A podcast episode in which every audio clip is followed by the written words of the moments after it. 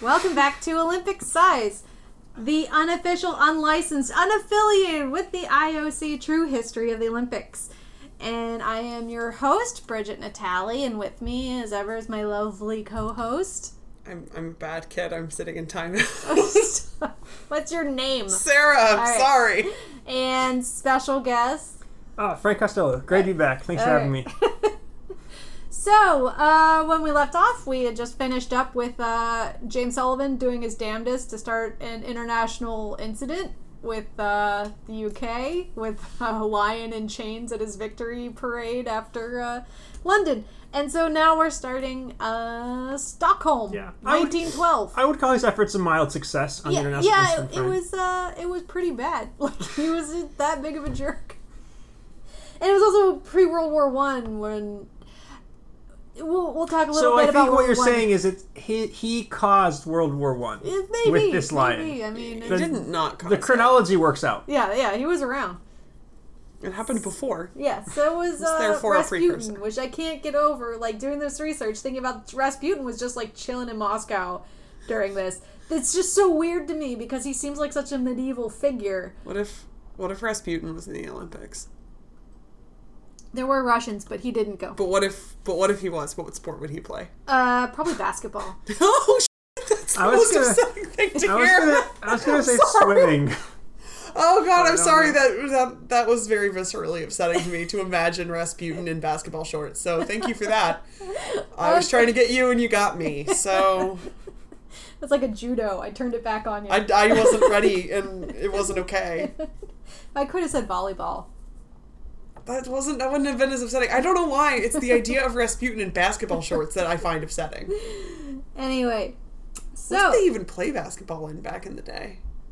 Shorter shorts, mostly. Yeah, but, like, when it was invented. Probably cotton.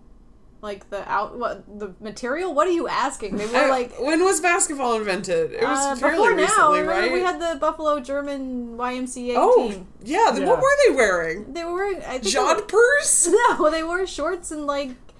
I'm Googling this. I'm sorry. I believe they were all wearing the weightlifting outfits from the other track and field event. Are you thinking of my what a guy, Lonston Ellis, from 1896?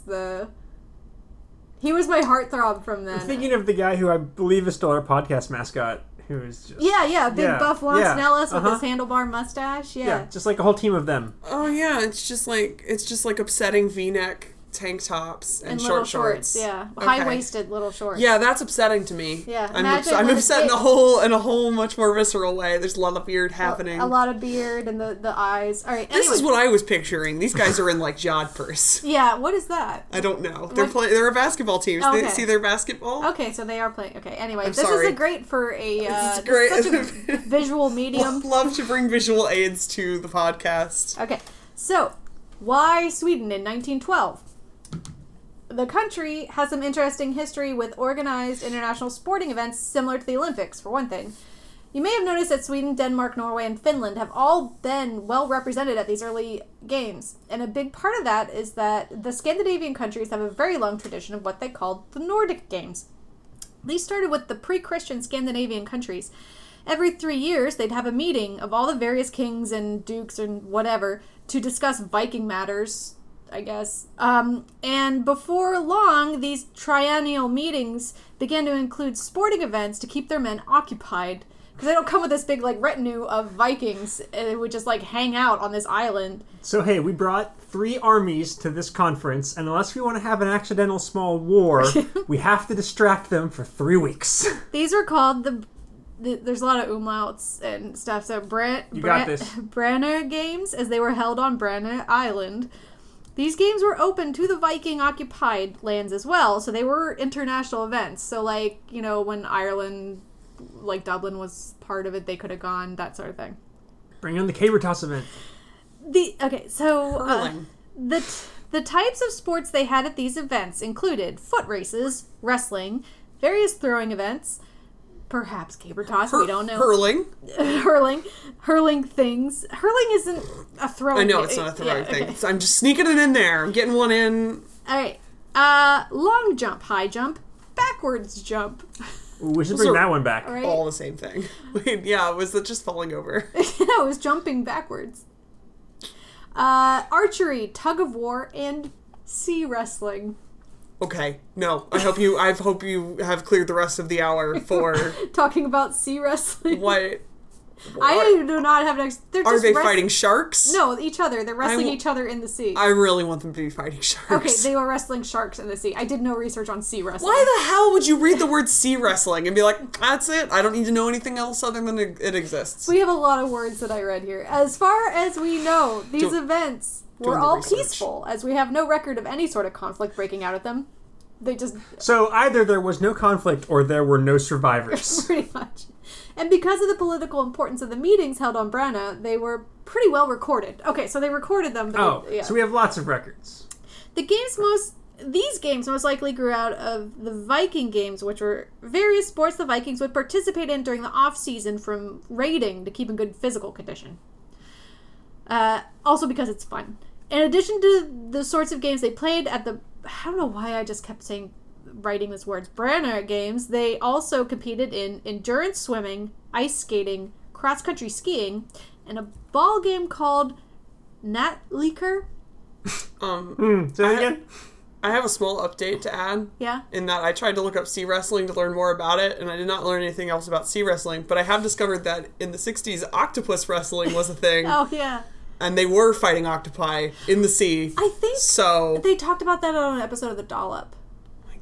I can't remember which one, though. I don't know which one that is, because I'm now fascinated and want to know more. I'm glad that man is fighting sea creatures, because they are our greatest threat. Talking about somebody doing octopus wrestling, but I'll have to look that up, and then I'll tweet it, so if you follow our Twitter account... Or Instagram. Like, share, subscribe. We don't have an Instagram. There is apparently no other information about sea wrestling in the world, though. It happened. So it wasn't my poor research. I'm very sad about it. I sense a lucrative opportunity here. We're talking about Natliker now. We don't have any surviving rules. This conversation was incredible. So we're back to sea wrestling, then. But we do know that injuries were common during these games, so it appears to have been fairly violent. Was it played with hammers? I don't know, but this is how they played tug of war. The rope was set on fire, and the loser would get burned with it. How did the winner avoid getting burned with the rope? Because I don't know. Who was in charge of this? The Vikings. Fencing was first blood to the ground, which means whoever dripped blood on the ground first lost. Or when the opponent was flat out incapacitated. A common tactic was to aim for your opponent's legs with the intention of cutting one of them off. I mean, that would put blood on the ground real quick. You will win. He's not going to get you back. Closer to when they hosted the games, or fast-forwarding quite a bit, Sweden lost a war with Russia in 1809. Russia now claimed a large part of their territory, most of which is now Finland. After this defeat, Sweden had a reawakening of nationalistic feelings, and part of that included a resurgence of organized sports. Chief among them was gymnastics, a movement led by Per Henrik Ling, whose life's work was to strengthen the will, energy, health, and vitality of the Swedish people using gymnastics.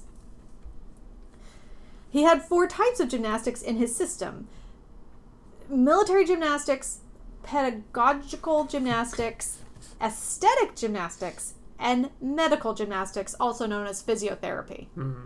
Okay. Military gymnastics. Paramilitary gymnastics. Military gymnastics. I can't. I'm sorry. It's first blood to the ground.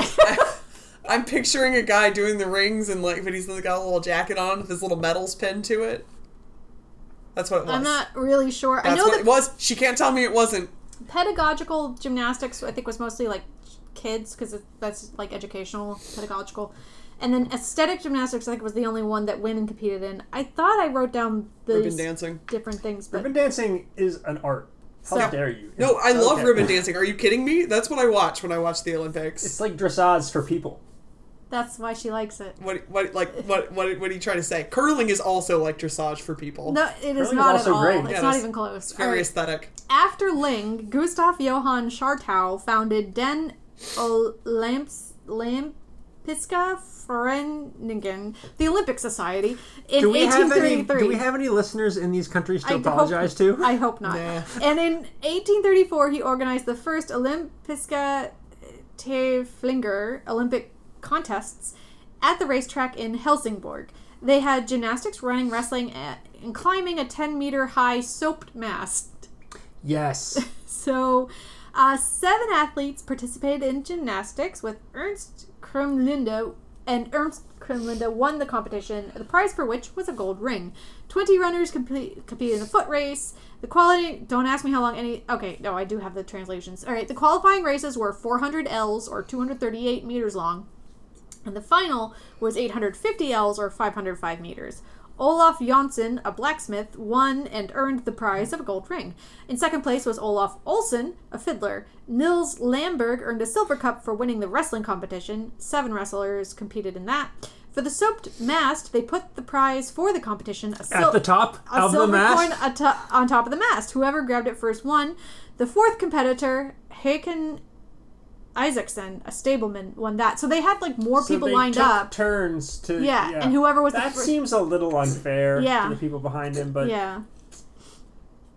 the competitions all went pretty well. What did not go well was the rest of the planning, namely the huge number of unruly spectators who did things like break through roped-off areas. Due to the unexpectedly high turnout, a lot couldn't even see the competitions. Watching a sporting event, generally the precedent is first blood to the ground. What if it's spectator blood? Okay. Yeah, whose blood does it have to be? Yeah. They held another Olympiska Tävlingar in 1836 with all the same events plus a literary contest where all the entrants wrote on the same subject, the ancient Olympic Games as compared to the medieval tournaments and the benefits of the revival of fighting games in present times. Was the literary contest also first blood to the ground? Yes. We don't know who won that. First blood to the ground, the paper cut. No, that's... horrifying. We don't know who won that or any of the other events in 1836 because there were no records that survived. Oh, wait, no. There were no records of that. There are records, however, of how, again, they were completely unprepared to deal with the huge turnout and had a lot of the same problems. There weren't any more Olympiska Tävlingars after 1836. What if the records we have of that event where it went awry and unprepared are, in fact, the winning entry of the literary competition about the games? Interesting. How would we know the difference? Yeah. We got a canonical for a Leibowitz situation going on here. Also, was the literary contest a spectator sport? Yes. All of this... No, I have no idea. Oh, I really want it to be. You and I'm the look on your face. You thought I was serious. No, I was ready for you to tell me about the best thing that has ever happened, which is they just put a bunch of sweaty old men in a pit in the ground and made people watch them write and drink whiskey. That sounds incredible. I would go to that. No. That was not what it was. I think they just submit it, and then it's juried, and then they decide, and they have, an award. What if it was, NaNoWriMo, but, you made people sit there the whole month? Oh, God. And you can go watch them in their little room. So, 10 years later, Schartau tried again. This time he worked with Knut Erik Venne... Oh, God, this is, 2 umlauts in a row. Herkenberg, who was a well-known organizer of festivities. In 1843 in Stockholm, they held what they called, I don't know what this was in Swedish, but in English, it's Popular Entertainment and Olympic Games.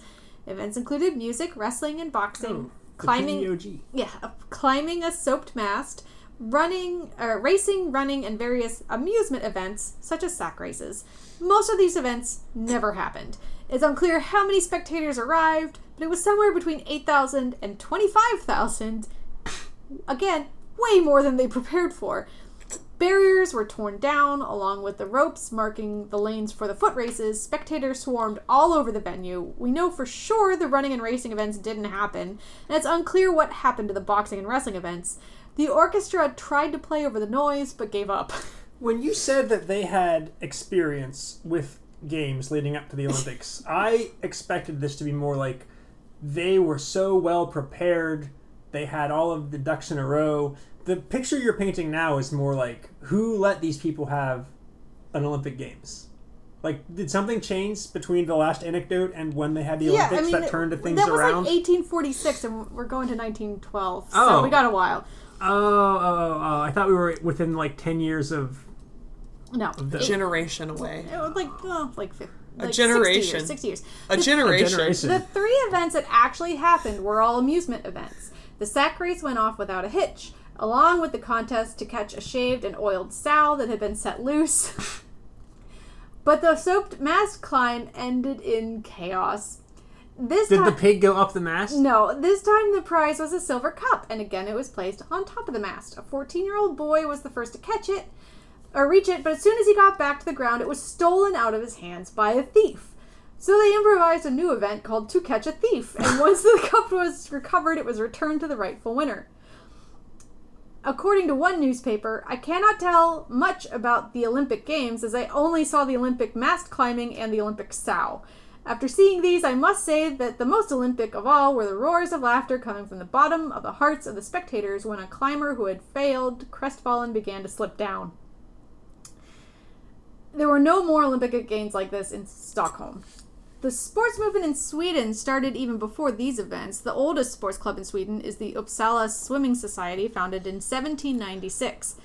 It is still around and is one of the oldest sports clubs in the world. Other swimming clubs were founded starting in the 1820s with the focus of promoting the art of swimming instead of competitive swimming. In the 1830s, other sports began forming clubs in Sweden, such as sailing, rowing, gymnastics, and so on.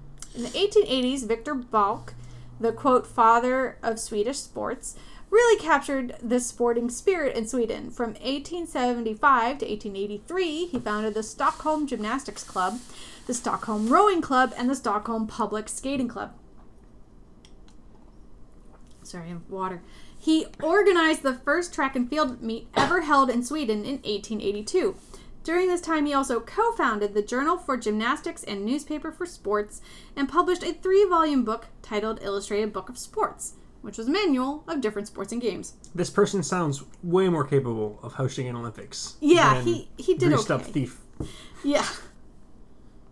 At the Congress on Physical Education at the World Exhibition in Paris in 1889, he was the team manager for a Swedish gymnastics troupe. It was here that he met Pierre de Coubertin.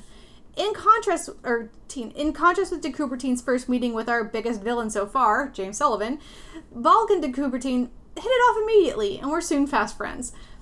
He was one of the original 13 members of the IOC, all handpicked by de Coubertin, and as early as 1894 was suggesting Stockholm as a possible site for the games, though not one of the first games. I think he wanted to make sure they had big enough seats. Enough seats. It's like, we want a few rounds so that we know how many to expect, so that we can vastly underestimate that number by a factor of 10 or 3 or 30.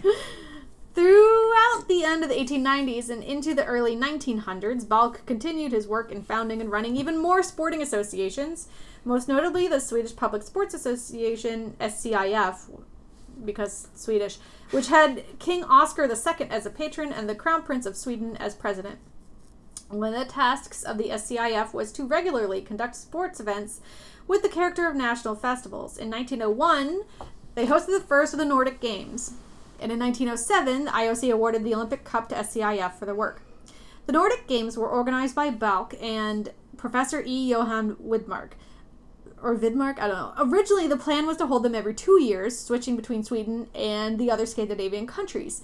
But Norway didn't want to participate, as they were still trying to establish themselves as wholly independent from Sweden. Denmark didn't have as much winter sports as the other three, and Finland didn't think it would work if Norway wouldn't participate.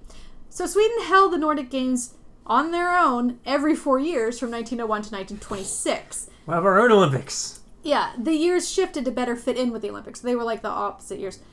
Those are the Winter Olympics. Yeah, these essentially were the Winter Olympics. Ah.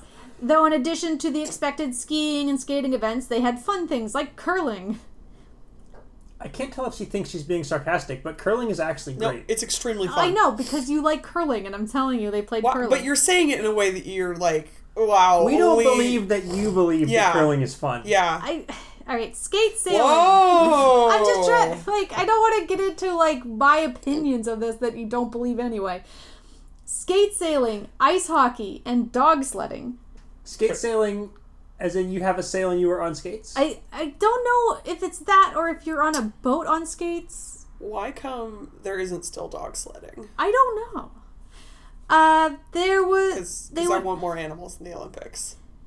They would also include sports that generally were better suited to warmer weather, like swimming and long-distance horse races. If you do the sea wrestling in the winter when it's frozen, it makes a lot more sense logistically. That's horrifying. I do think that all of the clotheslines would be much more painful than against the mat. Maybe that's what it was. It was just swimming in a frozen lake, and they called it sea wrestling because at that point you're less swimming and you're more fighting the sea itself. Yeah. That's also just regular swimming in the sea. But it's also cold. Yeah, that's... So... Think of it as you're hitting the ocean. And more esoteric sports like ski-joring behind reindeer, kick sledding, and polka dancing. Okay, all of those need to come back. Yeah, agreed. I just want reindeer at the Olympics. I want reindeer and polka dancing. So. Where's the polka dancing reindeer? It's like dressage for reindeer. Can we get Weird Al in there? The Nordic Games were popular and better equipped to handle the spectators than earlier attempts, so they figured that part out. But died out once the Olympics themselves started having Winter Games in 1926, or I don't think that's right. I think we started having a Winter Olympics earlier than that. Anyway, Balk... We must have, because we've discussed some. Yeah. I want to be totally clear about this, and that's because the only countries that really participate are the Nordic ones. Yeah, and Balk died in 1928. It's like, you get Canada and Russia in there, but that's pretty much, the extent of it. As for the Swedish participation in the Olympics, they didn't make it to 1896, but were well represented in 1900 in Paris. If you remember, Swedish marathoner Ernst Fast won the bronze that year. They skipped St. Louis as it wasn't worth the trip, and had a big presence in the 1906 Intercalated Games and 1908 in London. A tradition of St. Louis that continues to this day. I wish we could have skipped St. Louis. That was 3 episodes. I didn't know that was an option. At London, they sent a team of 165 men and 3 women and came in third in the medal race behind the U.S. and Great Britain. Oh, U.S. and Great Britain. This is the thing. My program always, when I type things like U.S. and it's U.S., they think it's the end of a sentence and then the next letter. Oh, yeah. Autocorrect. Yeah. I don't know what... It's such an odd autocorrect. Technology is really hindering our ability to live in this day and age. Anyway, so... You said into a podcast, Mike. Mm-hmm. They came in third in the medal race behind the U.S. and Great Britain with 8 gold, 6 silver, and 11 bronzes in 8 sports. In London, Balk began to lobby for Stockholm to host the 1912 Games. That's the other thing. They just, decide... we decide the Olympics now, 20 years in the future. They would be so we're at...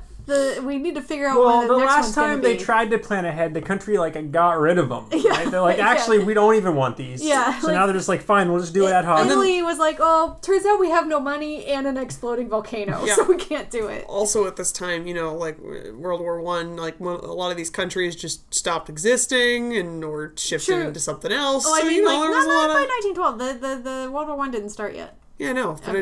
I'm just saying for a reason, post this, that they may have waited. Speaking of World War I, the other big contender to host 1912 Games were the Germans. In 1909, the IOC session was held in Berlin, which was a tactical move as the Germans hoped that the committee would be impressed by the city. But they hit a snag when General Count Egbert von Asseberg, president of the German Committee for the Olympic Games, Dreyfus, died at the end of March. Eat a bad pretzel?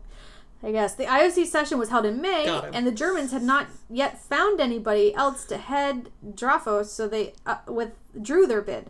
Stockholm was the only candidate remaining, so they won. At the time, Stockholm was an up-and-coming city. The population had doubled since 1880 to 350,000. Aww. And while it had always been a trade and administrative center for the country, it now had developed into an industrial center as well. The IOC was concerned that Stockholm would ultimately prove unprepared as they'd have to change locations at the last minute as they had in 1904 and 1908. But they should be so good at it by now. Why even worry? But the Swedish representatives were well prepared to put these fears to rest. This was all thanks to Viktor Balk. Not just for his huge contributions to sport in Sweden in general, but also on a personal level. His friendship with de Coubertin and his position in the IOC. He also had good contacts with the Swedish royal family and several government ministers. He was literally the only person who could make the Stockholm Olympics happen, and really the only person who could head a credible bid for them at all. De Coubertin had one main goal for the 1912 Games, and one main criticism of the 1908 Games that inspired this goal. They should be less expensive and have fewer sports. This is a problem that plagues the Games to this day, so we can all guess how well they met this particular goal. Very well. Yeah. The first plan for how to lower the cost of the games was to limit the events to 4 sports. Athletics, track and field. I feel like you could start with 4 weeks and then go down. Yeah. However many sports you can fit in 4 weeks is fine, right? Just none of this 4 months nonsense. So there's 4 sports: athletics, gymnastics, swimming, and wrestling. But athletics is track and field, so that's kind of like a lot of things. I'm glad wrestling kept its place at the top spot. But as early as that Berlin meeting, they had added cycling, fencing, rowing, and yachting. The final program would include all of those, plus equestrian, fencing, modern pentathlon, soccer, shooting, tennis, and water polo, and an arts competition. Is equestrian fencing distinct from jousting? No, those are 2 items in the list. They're not. Oh! Equestrian fencing would be baller. Balk heroically succeeded in preventing boxing from being on the program by telling them that it was illegal in Sweden. 2 items in the list. What are you doing? I'm not texting my wife. We'll fix it in post. Boxing actually was legal, but you needed to get special permission from the police, which was hard to get. He also heroically tried but failed to get rid of cycling. He claimed that the roads in Stockholm were so bad that they couldn't possibly have races on them, which was not at all true.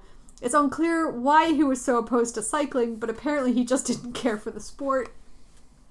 Had he not been able to figure out the incredibly complicated rules of the cycling heats that we tried to go over last time? I don't know. I can sympathize. The IOC wanted him to include winter sports in the Olympics, but he refused on account of the 1913 Nordic Games, which were already scheduled.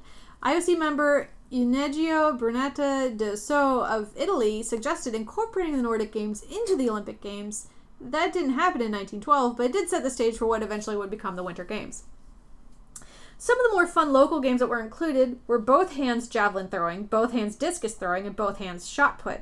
And this is where you threw like 2 javelins simultaneously, is how that worked.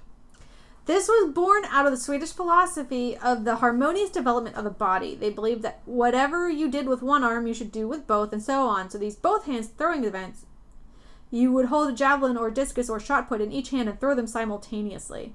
I'm not really sure how that works with discus.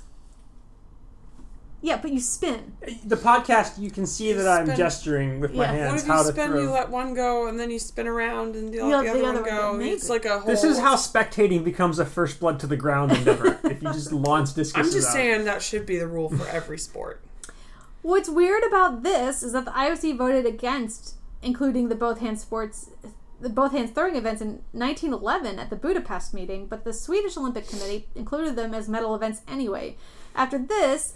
the IOC took steps to ensure that they had more power than the local Olympic Committee going forward. So, just straight up, it's like, oh, you said we can't do this, but we're here. Yeah. We're just going to give everyone 2 javelins and see what happens. Yeah, pretty much. And then the IOC was like, we need to have more control over this. No. Okay. How can they have control? The other side has all the javelins. Other than the program of events, the main issue facing the Swedish Olympic Committee was the question of a main stadium. Originally, the plan was to rebuild an existing facility, Idrottsparken. They were going to build 1 concrete grandstand and then 3 wooden ones that would be taken down after the event, all for an estimated cost of 400,000 Swedish kroner. I have no idea what the equivalent cost would be in modern money. I did not do those calculations. The government, however, decided they wanted a permanent facility. Torben Grut, I don't know.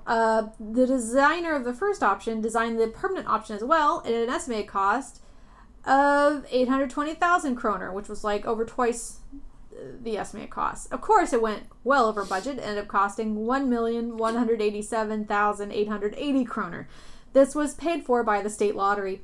The Stockholm Olympic Stadium is still in operation today. Until 1964, it was owned by the state, at which point the city of Stockholm bought it for a symbolic amount. The grounds are still owned by the state. Using the lottery to finance it was a bit of political wizardry because the political parties in power at the time were definitely not in favor of the Olympics. The agrarians and the Social Democrats were the 2 dominant forces in Parliament. The agrarians felt that if somebody wanted to exercise, they should work in the fields, fell timber in the forest, or chop wood. Okay, that's fine, but none of those things are first blood to the ground. That's my policy on exercise today.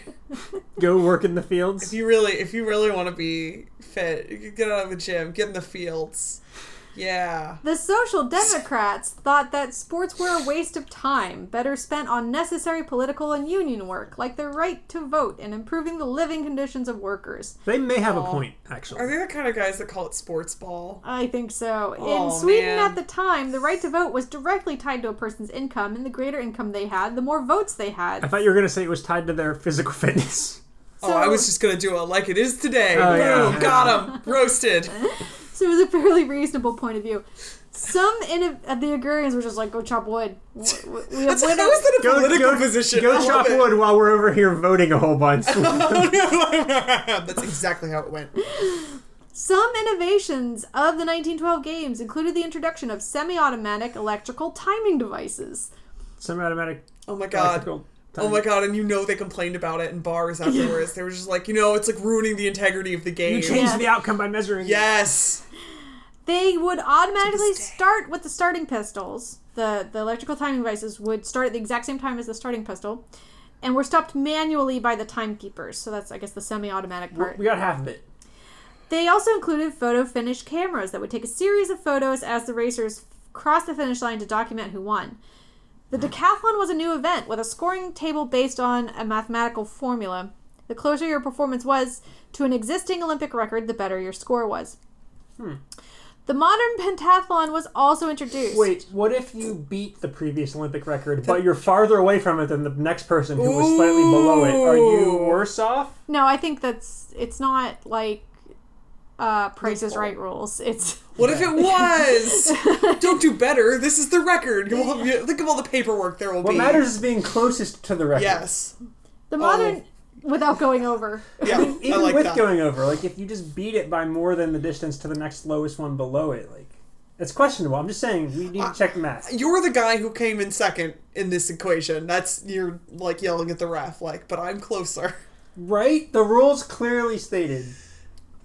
So, the modern pentathlon was also introduced, one of de Coubertin's pet projects. He wanted a multi-sports event in keeping with modern conceptions. The events chosen for the pentathlon were shooting dueling pistols from 25 meters, swimming 300-meter freestyle, fencing, épée, 3 hits for a match, riding 500-meter steeplechase cross-country, running riding was 5,000 meter steeplechase cross country. Running was 4,000 meter cross country. And I think I get into this later, but the big issue for this event was the question of where would the horses come from? Would the athletes bring their own, or would they be provided? Eventually, a compromise was struck. Anybody who wanted to and could brought their own horse, and the rest had horses provided to them by the Swedish Olympic Committee. And I think when we have the right to a horse. If you can't afford a horse gets a horse. This Sarah's new favorite event. I think we have some excerpts for that, but I think we'll talk about that when we get into the actual pentathlon. The length of the... Wait.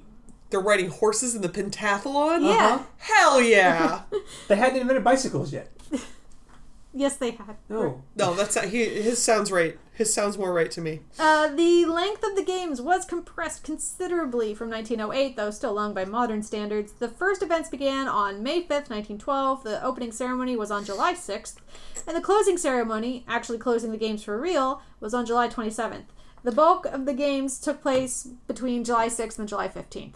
The first events were in May and the opening ceremonies were in July. Yeah. So I have some cost-cutting measures that I want to propose for these. No, we're really into things that go on all year. There's nothing else to do. They still do this too. Like there's always like a few events that end up happening before the actual opening ceremonies. It's usually qualifiers. So you could like end up in the Parade of Nations at the beginning and like you're already eliminated from competition. Hell yeah. Yeah. There was no Olympic Village. The first official one wouldn't be part of the Olympics until 1924. The athletes stayed in hotels, boarding homes, schools, and one military barracks in Stockholm. The Americans stayed on the ship they took to get there, the SS Finland, and the Russians did the same on the SS Burma. They brought the SS Finland? Yeah. The Swedish athletes... Is that a compliment or a slap in the face? I don't know... I think it seems kind of crappy. I think if anybody would be annoyed about it, be the Russians, as they're the ones who, like, took Finland... Anyway, the Swedish athletes stayed at a new building called the Alemanna BB adjacent to the Olympic Stadium. At the time, they called it Idrottshemmet, or the Sports Hotel. The medals awarded to the original winners were solid gold. This was the case in 1904, 1908, and 1912. Going forward, they would be made from gold-plated silver. The team medals were gold-plated silver with three exceptions. In lawn tennis doubles, both medalists were given a solid gold medal. In the equestrian events, all members of the winning teams were given solid gold medals. Including the horses? Including the horses. And in yachting, the helmsman and the mate in the 12-meter class were given solid gold medals.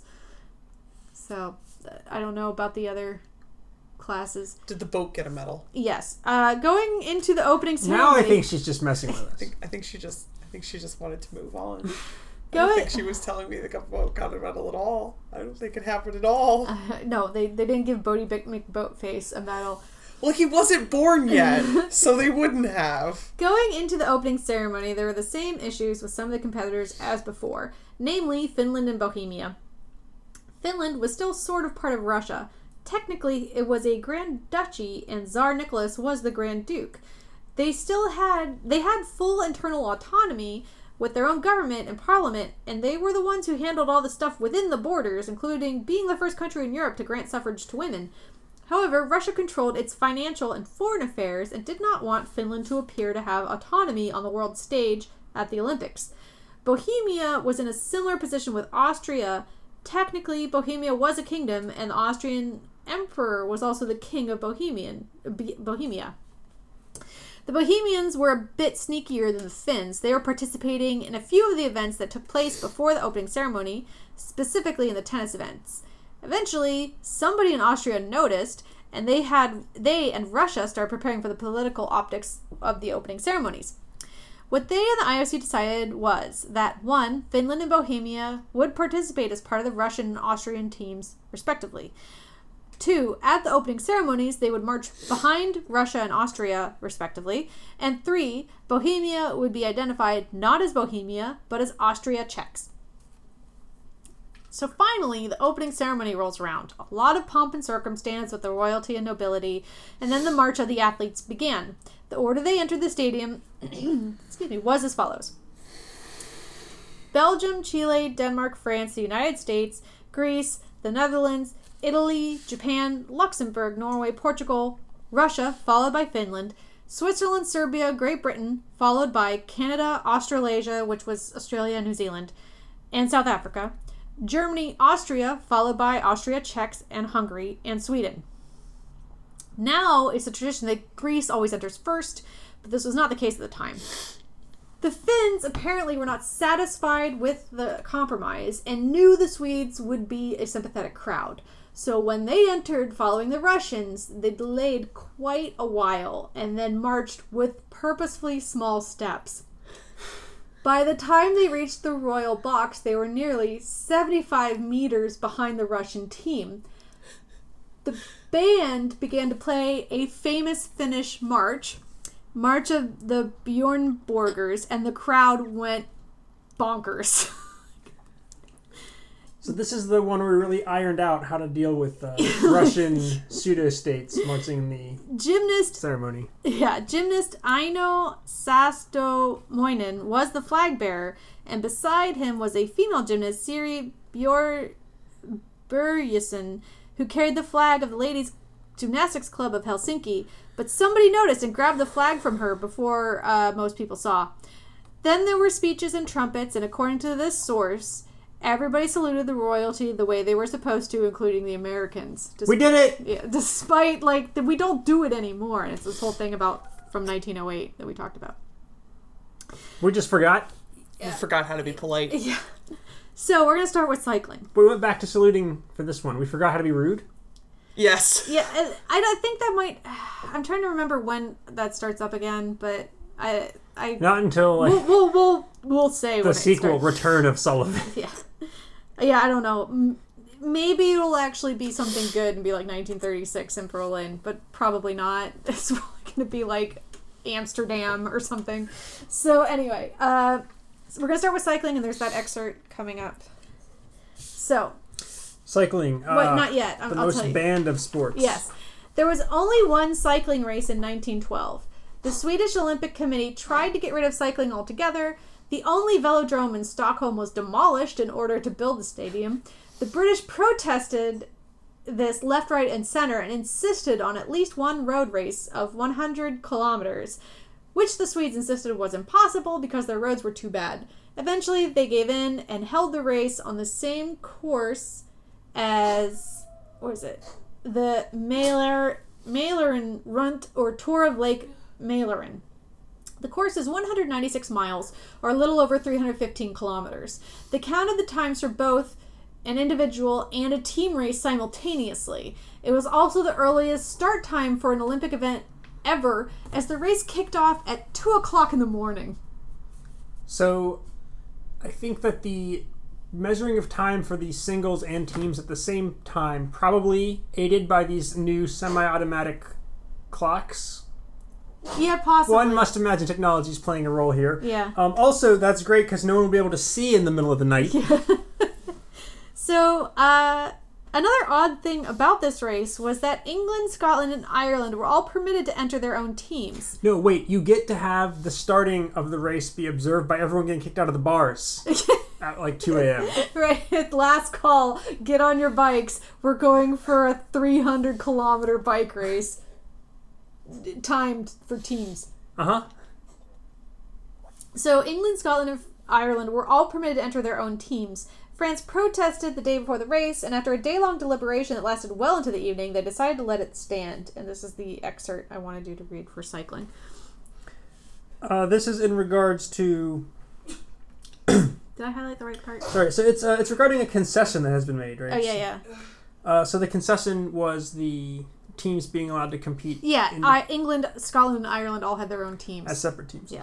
So this author regretted that this concession had been made, but declared at the same time, as the teams from the countries in question had come to Sweden to take part in the event, the Swedish Cycling Committee did not wish to prevent them from doing so, and that the Swedish Cycling Association intended to take responsibility for their doing so on their shoulders, should any steps be taken in the matter by the United Cyclistes Internationale. Okay. So we seem to have at least three cycling associations, committees, or internationales at play here with very similar names. Yeah. What was this Game of Thrones-style cycling politics infighting, and is this why they tried to get it banned? I don't know, but it does seem like it I can't... Balk seems like the kind of guy who has no patience for this. There are way too many capitalized... groups of individuals at play in deciding this race rules. So, yeah. The individual race, this guy's name is pretty great, was won by Rudolph O.K. Lewis of South Africa. O.K. was his nickname. Did it mean the same thing as it means now? I don't know what it meant in South Africa in 1912, no. But, like, that What's with this Lewis guy? He's fine. Yeah. With Frederick Grubb of England and Carl Schutt of the U.S. in second and third.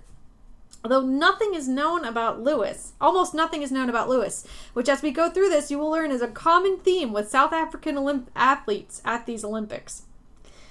Sweden won gold in the team race, England silver, and the United States won bronze. Scotland actually came in fourth, so if they hadn't split up, it's possible Great Britain could have won gold. That'll show them. Yeah, and then France didn't medal. All right, we're going on to equestrian.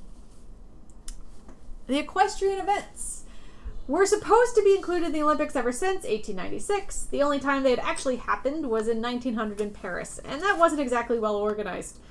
They were scheduled for 1908 London, but polo was the only one that ended up actually happening for unknown reasons. They finally got things together for a real equestrian competition in Sweden. There were 5 events. Military riding, which was a 3-day event, both individual and team. Show jumping, both individual and team. And dressage. There was considerable concern that the Olympic medals would not be enough of a draw to get the best athletes to compete. Every other high-profile equestrian competition had cash prizes. The Olympics only had medals. So to make up for the gap, they went to the various kings and emperors and got them to make up some special awards. A set of solid gold or gold-plated silvered horseshoes. Oh, I was going to say steak knives. Wait. For the military to right... To cut up the horse you had to kill when they disappointed you and lost? What do you think happens to all the second place horses? Wait till you hear what they actually were. Oh, God.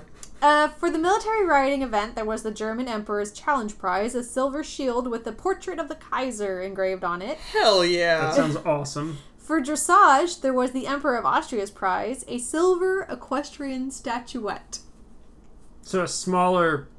A little pony statue. Yeah. Who's less good at dancing. All right, here's the deal. Everybody who's competing in this is a horse girl. So they're going to love that. Yeah. That's going to be all, they're going to be all about that. For team show jumping, there was the King of Italy's prize, a silver gilt victory on a marble base.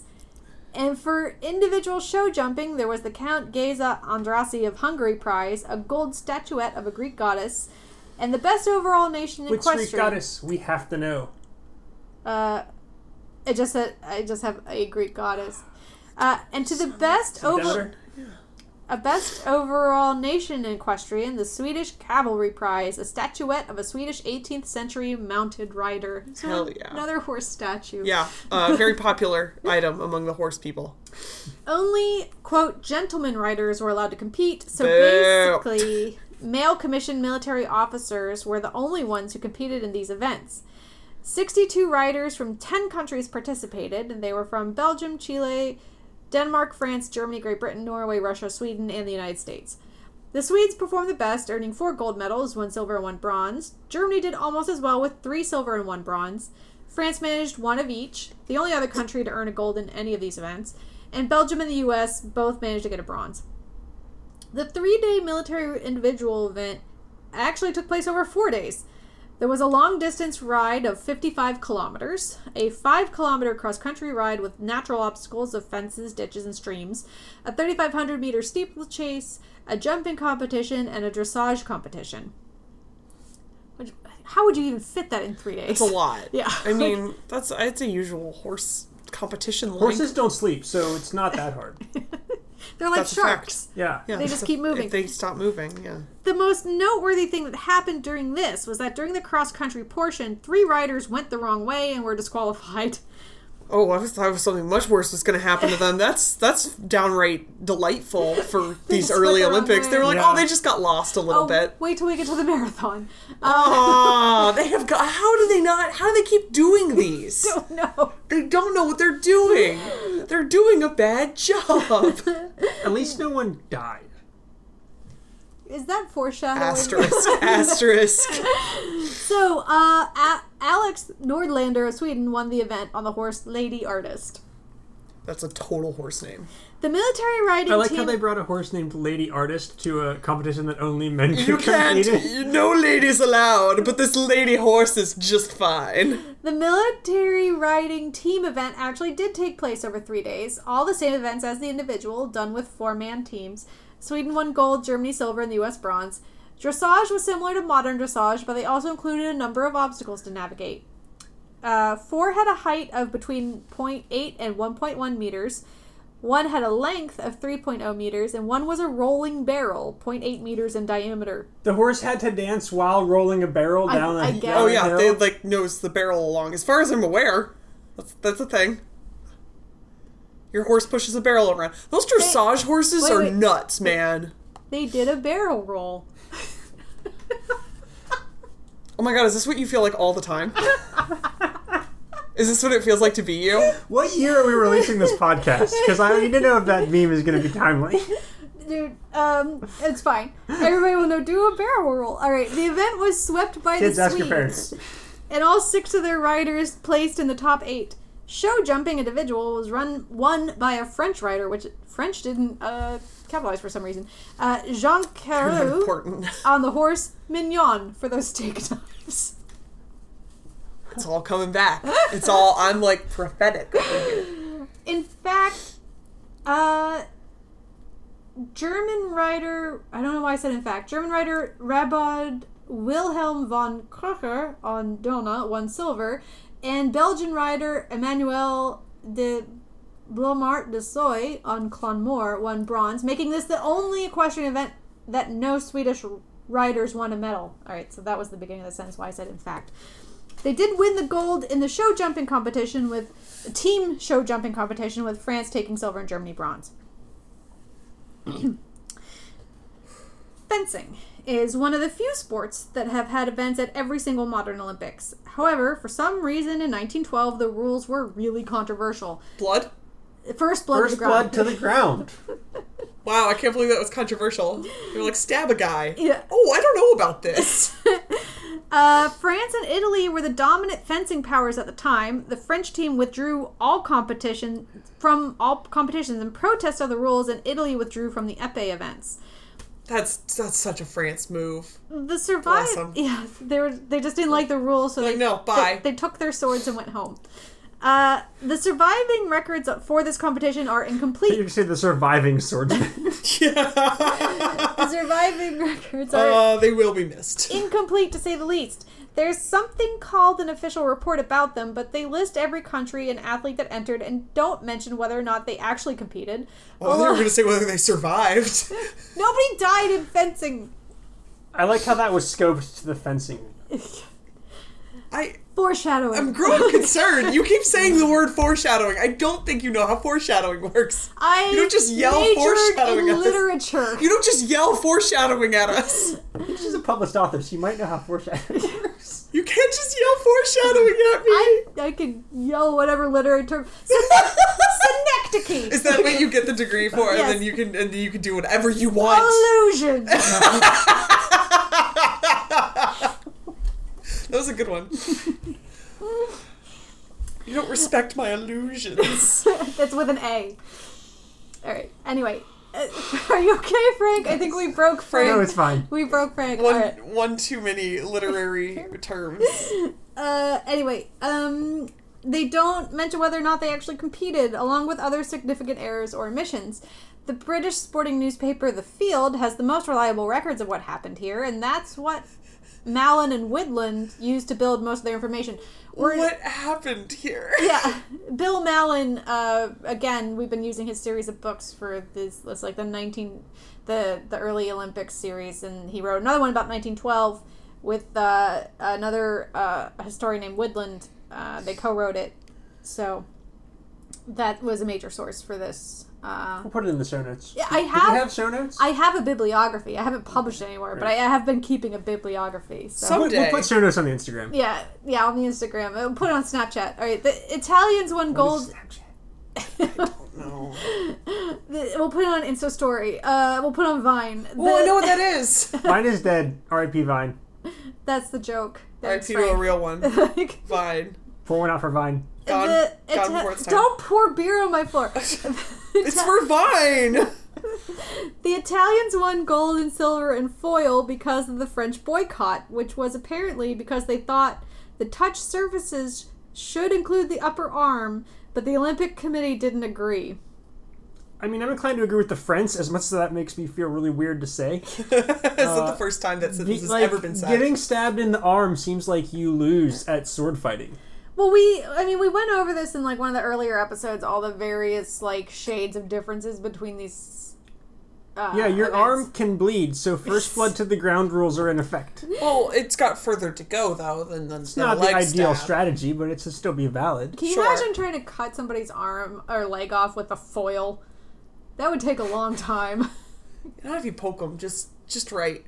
It's like a Jenga tower. If you just hit the right one, you just knock the right one of those bones out of there, and the whole thing comes collapsing down. That's how the human leg works. That is not at all. All right, the Italians boycotted épée because they wanted the blades lengthened to 94 centimeters, and that proposal was also rejected. With them and the French skipping, it was wide open for anyone else to take. Paul Anspach of Belgium took gold. Ivan Ossier of Denmark silver, and Philippe Le Harde de Beaulieu of Belgium took bronze. You got there. It's close. Don't write me about my pronunciation. It's bad. I took German in high school, and the Germans don't win anything. Team FA also won by the Belgians, with Great Britain winning silver and the Netherlands bronze. As we discussed last time, this was still the early stages of Hungary's decades of total dominance of saber.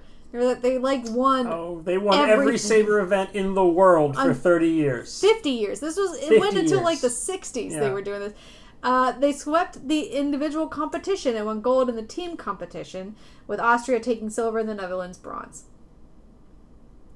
Gymnastics was a mess. There were 3 schools of gymnastics that thought at the time, none the clear dominant international style. The Swedish Ling style, the Bohemian Stockholm style, and the German Turnen or European school. Rather than just pick one style and go with it, the organizers at Stockholm attempted a compromise. This is insane. Like, do you get to just pick your own style? No, wait till you hear Did they invent a fourth style to replace all the other styles like we do with networking protocols every couple of years? No. Ooh. No, it's this is insane. Okay. I remember like trying to write down and like just imagine what is happening here. Is it first blood to the ground? Is that the compromise? There was the European-German team competition, the Swedish team competition, and the free system team competition. There was also a combined individual all-around competition. The individual competition was also quite controversial. The Swedes and the Norwegians in particular hated it, as it went against their notion of what gymnastics competitions were all about. So they just didn't compete in the individual all-around at all. There also were no Germans competing, though I couldn't find an explanation as to why. I don't know. Remember they boycotted for a while because winning wasn't German or something like that. That's the most German thing I've ever heard of. Yeah, that wore off real fast. It was like competition wasn't German or something. Each team that was actually participating could enter a maximum of 6 athletes in the individual all-around. The events were horizontal bar, parallel bars, rings, and pommel horse. These are all things we still have. Yeah, these all make sense. Everything seems fine. Yeah, this is the part that makes sense. When we get into the team stuff is when it gets insane.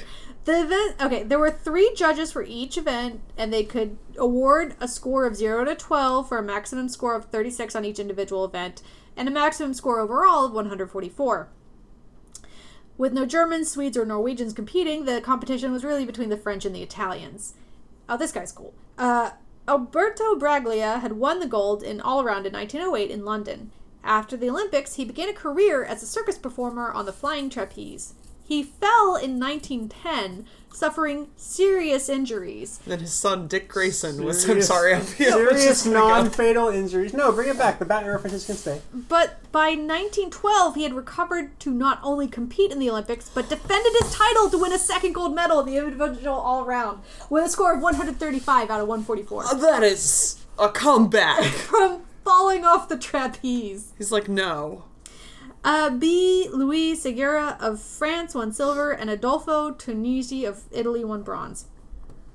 Okay, so team combined all-around events were kind of nuts.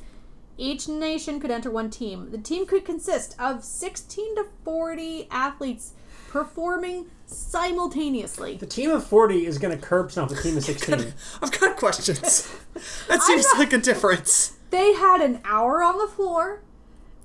Including march in and march out. So there's only one team on the floor. I mean, if you're going to have 40 people, it's going to take you a lot longer to march in and march out. So that's a handicap. You can trade off strategery. Yeah. For the Swedish system competition, the apparatuses on the floor were 4 balance beams, 8 beam saddles, 20 wall bars, 5 gold, 24 climbing ropes, 2 wooden horses, and 3 box horses. The team could choose to use any combination of equipment. So you could have 24 guys climbing ropes. Do it. Do like a That's amazing! Do like a synchronized climbing routine. The 5 judges evaluated 11 components. Entry exercises, when you all march in together, flexion movements, heaving exercises, marching and running, lateral trunk movements, vaulting exercises, closing exercises, and uniformity and precision. Each component had a maximum score of 15, which was then multiplied by whatever weight that particular component was given. For example, the opening exerciser's score was a multiplier of 5, heaving exercises 7, uniformity and precision 8, etc. The maximum possible score per component was 1,035 points. An average of the scores were taken to determine the final score. I'm just like, how do you even keep track of this? Yeah, that's stuff? A lot like, that's going on there. Putting aside the fact that you're describing a system of rules more complicated than most shonen fighting tournaments end up having, like, you're going to have more athletes than judges, so by the pigeonhole principle, some of your dudes are not getting looked at during the competition. Oh, for sure. That's the plan. Just don't put...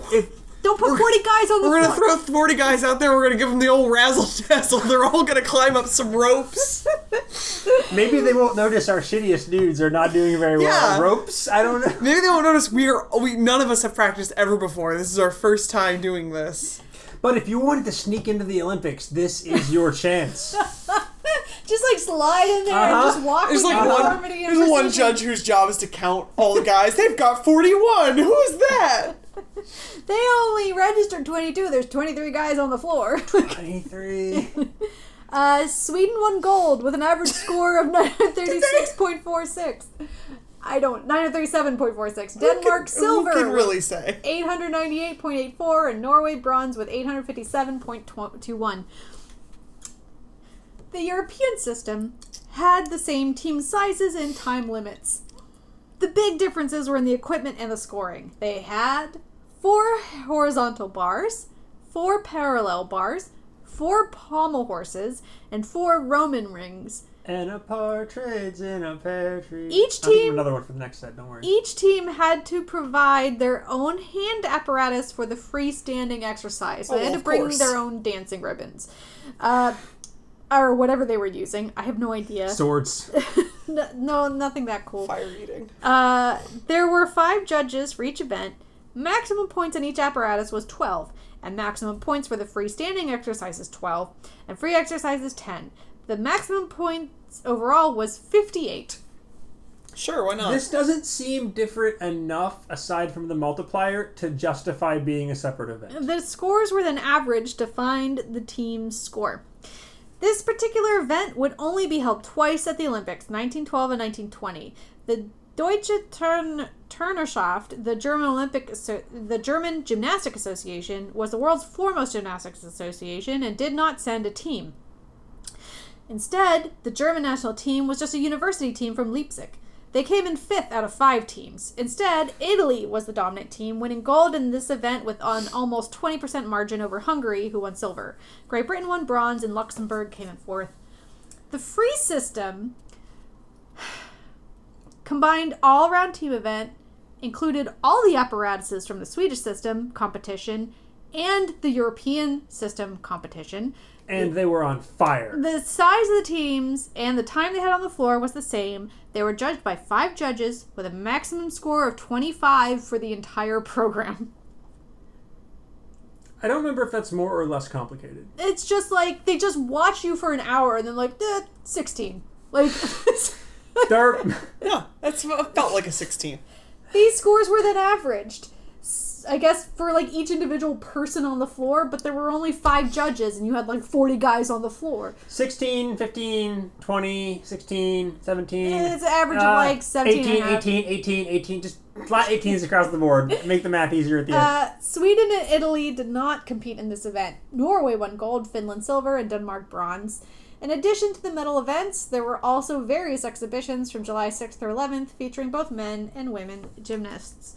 And I think we're gonna do pentathlon, and then we're gonna call it for this episode. Now, is this modern pentathlon?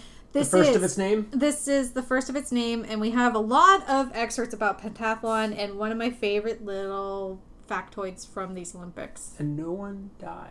And no one died in the pentathlon. All right. So, wow, you keep being real specific about that. Yeah. We'll get to it. You don't have to say it. It's okay. We'll wait. So yeah, find the mountain pentathlon sheets. I'm going to get the cycling one out of here. And then there's like a few things, because then there's also Miss Helen Priest, who has a lot of stuff about her, and then the back and forth about her. So there's Sarah. We're going to... Small bore rifle.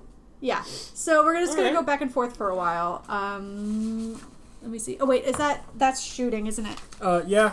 So we're going to get this out of here because we're going to get to that next time. That's part of the pentathlon, right? No, no, this is for shooting. Isn't there? Wait, what's in the pentathlon? There's shooting in the pentathlon, but there's also shooting as its own event, and that's what that is talking about. Oh. So, yeah. Pierre de Coubertin had wanted a modern pentathlon since the first Olympics. He was inspired by the ancient Greeks. Aristotle had said, "The most perfect sportsmen, therefore, are the pentathletes, because in their bodies strength and speed are combined in beautiful harmony." The ancient Greek pentathlon consisted of long jump, discus, and javelin throwing, a 200-meter sprint, and wrestling. It wasn't until 1911 that the IOC finally accepted the idea. So we're going to have de Coubertin talking about that there. Is the excerpt. Yeah. Yeah. I had already submitted the idea to the IOC on two previous occasions, and my proposal had always been greeted with a lack of understanding and almost hostility. I had not insisted.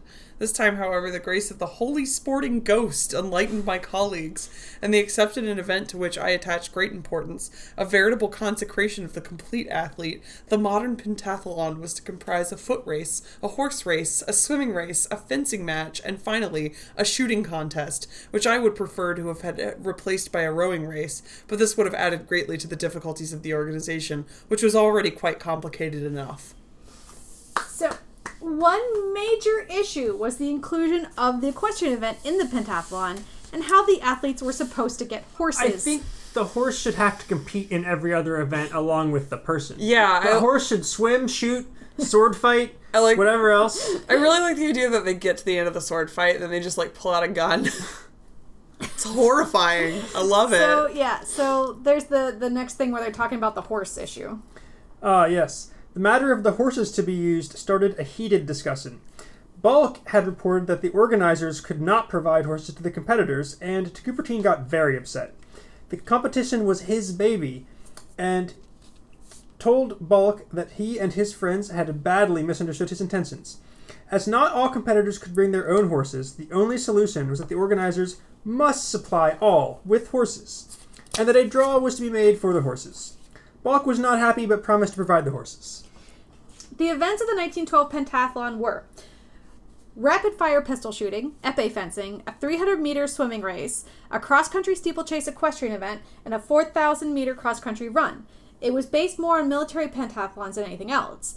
The inspiration was described by the Union Internationale de Pentathlon Moderne et Biathlon as such. And this is top bit right here. If you want to read why they picked those particular events. The choice of the five diverse and unrelated sports which make up the modern pentathlon arose out of the romantic rough adventures of a liaison officer whose horse is brought down in enemy territory. Having defended himself with his pistol and sword, he swims across a raging river and delivers the message on foot. Sexy. So in the way that the marathon is based on someone running back to report a battle, the pentathlon is just this one dude's, pulp adventure story. Yes. He definitely read too many romance novels and was yes. Yeah. Again, remember this is pre-World War I, so the ideas of war is very romanticized. Yeah. They hadn't had a real bad one yet. Yeah, or at least not since Napoleon, which was 100 years ago. Sure. So most of the competitors were military officers. 12 of the 32 also competed in other sports in the 1912 Olympics. The oldest participant was 53-year-old Karl Pauen of Germany, who withdrew after the first event, which was the pistol event. The Swedes specifically trained athletes for this event, and it paid off. They swept the medals and the first four places. The top non-Swedish finisher was an American, Lieutenant George S. Patton. That name sounds vaguely familiar. I think there was a movie about him. Yeah. Why are you like this? But this was when he was a lieutenant, not a general. So then we have Miss Priest. There was no women's pentathlon until 2000 in Sydney. But there was one woman who tried to compete in 1912, Miss Helen Priest of Great Britain. Yes, the London Times here, July 6th. Yes. English women are expecting Miss Helen Priest, a 15-year-old horsewoman, to accomplish great things at the Olympic Games at Stockholm this month. Miss Priest, who will be the only female representative at the Games, has won fame here as an expert horsewoman and athlete generally, and her abilities are not unknown in the United States. At New York in November last, at the Madison Square Garden Horse Show, Miss Priest won outright the $1,000 Gold Cup, open to the world for riding, in addition to many other blues. I'm going to infer that blues is some kind of horse event. I guess. I have entered for several contests there, she said. My particular ambition is to carry off the first prize in the great competition. That is a stiff proposition, I admit, since it includes 5 different events. A cross-country ride of 4,000 meters, about 2.5 miles, riding over a course of 5,000 meters, swimming 300 meters, fencing, and shooting with a revolver at a target 25 meters distant. A formidable list, you will agree, and all have to be won. But father and friends, under whose guidance I am now undergoing quite an arduous course of training, seem to have every confidence in me, and, of course, I myself am enthusiastic. I have obtained special leave of absence from my school at Hertfordshire. Aw. Because she's 15. And my day's work now commences as early as 5 o'clock in the morning and only ends with bedtime at 8 o'clock. A varied program is mapped out for me each day, but it always includes riding, shooting, swimming, running, and walking practice, and today I have been put on a special diet also so that I should be absolutely fit for the pentathlon on July 11th. The one thing that worries me is the fact that I shall be the only woman competing in this particular contest. It may make me nervous. Referring to her New York visit, Miss Priest said, I had a great time out there. Everybody was so good to me and I made many friends. The American women are fine riders and their sportsmanship is great. They seem to take a far greater active interest in sports generally than do the women in England. So this led to Air Bud-style shenanigans with the IOC trying to figure out if she could actually enter. Nothing in the rules says that a woman can't play the pentathlon. But then we have these back and forths I do notice that her training did not include sword fencing. Maybe she didn't need it. Maybe she's just that good. So these are them trying to figure out if they even can have women competing. We have had an application from a lady to be allowed to enter for the modern pentathlon in the Olympic Games of Stockholm. I presume from your telegram of March 22nd stating that the horse riding competitions are only open to gentlemen riders, that the modern pentathlon is not open to ladies. I do not, however, feel authorized to decide this question absolutely, and therefore beg to refer it to you for a definite decision. Ladies can't go to war and fall off their horse in a manly, brusque fashion and then climb back on. I've definitely read pulp adventure novels that disagree. I'm just saying. I think the next one is de Coubertin, and we know that from before that he never wanted women to compete at all. So we get this reply. The other day, an application came signed by 2 neo-Amazon who wanted to compete in the modern pentathlon and the Swedish committee, who was let free to decide in the absence of fixed legislation, refused that application. Neo Amazon? That's what he said about her. I feel like that was a slur. Was that meant to be an insult? I think he's trying to insult her, but kind of awesome. I would be a Neo Amazon. That sounds really cool, but I think he's trying to be insulting. I think he would consider us to be. Yeah. Does he not know that Amazons were like really good at archery and shooting and riding? But that's not what ladies do. Yeah. It's not that they were bad at archery, it's just that it's not ladylike to do it. I have bad news for de Coubertin. A 15-year-old teenager with a gun is coming for him. Oh, wait, no. No, what's that? That's what he wrote in the Revue Olympique. In response to the application being received and denied. And then he also wrote to Hellstrom himself, if you want to keep reading, because it's still de Coubertin. The color change. I know the color changed, but I was like running back and forth. So that's still de Coubertin. That's his personal letter that he wrote about it to Hellstrom. Yes, Neo-Amazon possible slur is what he puts in the public record. His personal letter's down here. Oh, dear God. Great. Yeah. As to the modern pentathlon, I am personally opposed to the admittance of ladies as competitors in the Olympic Games. But as they are this time admitted as tennis players, swimmers, etc., I do not see on what ground we should stand to refuse them in the pentathlon. However, I repeat that I greatly regret the fact. Therefore, I leave to you to decide if you refuse the admission of engagement, I shall agree with you.